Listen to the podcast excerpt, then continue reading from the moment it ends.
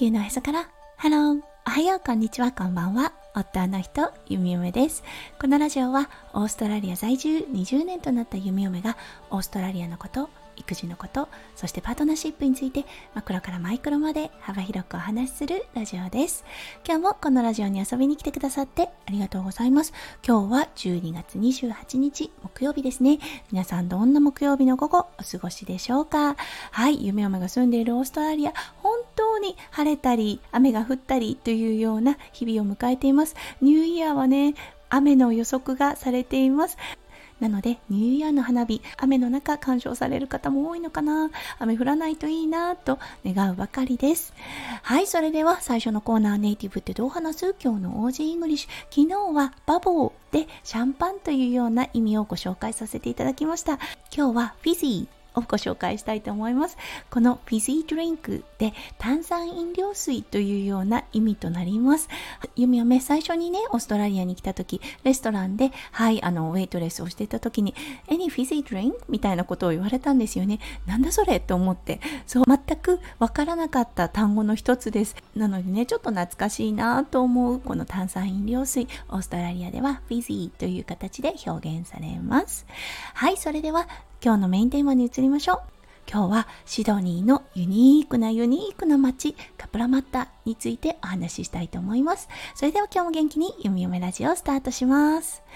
はい、オーストラリアは移民の国です。たくさんの国籍の方住んでらっしゃいます。はい、そして各国ごとに街をね、作っていたりすることもあります。はい、例えばね、シドニーにあるチャイナタウンであったり、昔日本の方がねよく行った時はニュートラルベイとかノースシドニーもしくはチャッツウッドですねのあたりが日本人タウンがあるねっていうような形で言われていましたはいそしてねコリアンタウンイタリアンタウンという形で小さなねコミュニティが点々としていますはいそしてねシドニー西部の方にあるこのカプラマタという町なんですがここはねもう本当にびっくりするくらいアジアの、はい、あの街となっています。初めて行った時ですね、弓嫁ね、タイからオーストラリアに移動してきて、そしてこの街に来た時、え、タイって思ったんです。そう、東南アジアの国ですね。特にベトナム、タイ、そして中国かなというような感じがします。でも看板等を見ると本当にベトナム語が多いです。そしてタイ語も書かれています。ユニークな言語の方がメインになってて、その下に小さく英語で、うん、あのー、看板の名前が書かれているというような感じで、パッと見本当にアジアです。はい。そして人ももうね、99%アジア人と言ってもおかしくないです。はい。おとといですね、街を歩いて、弓嫁が見かけたウエスタンの方、うん、10名いなかったと思います。それくらい、はい、アジアの方たちで溢れている街です。そしてね、元気。もう本当に自由です。はい。あの、何々しなければならないがない街だなと思いました。こうしなければいけないああしなければいけないということはなくって接客をしながらも知り合いがいたらお話をする。はい。あのそして話し込むというようなことが多くってで、その合間合間に、あの、レジを打つみたいな感じで、もう本当にね、あ、なんて自由なんだろう、そしてなんてね、居心地がいいんだろうというような街でした。そして、なぜ1時間半ぐらいかけてこのね、街を訪れたかというと、やはり食です。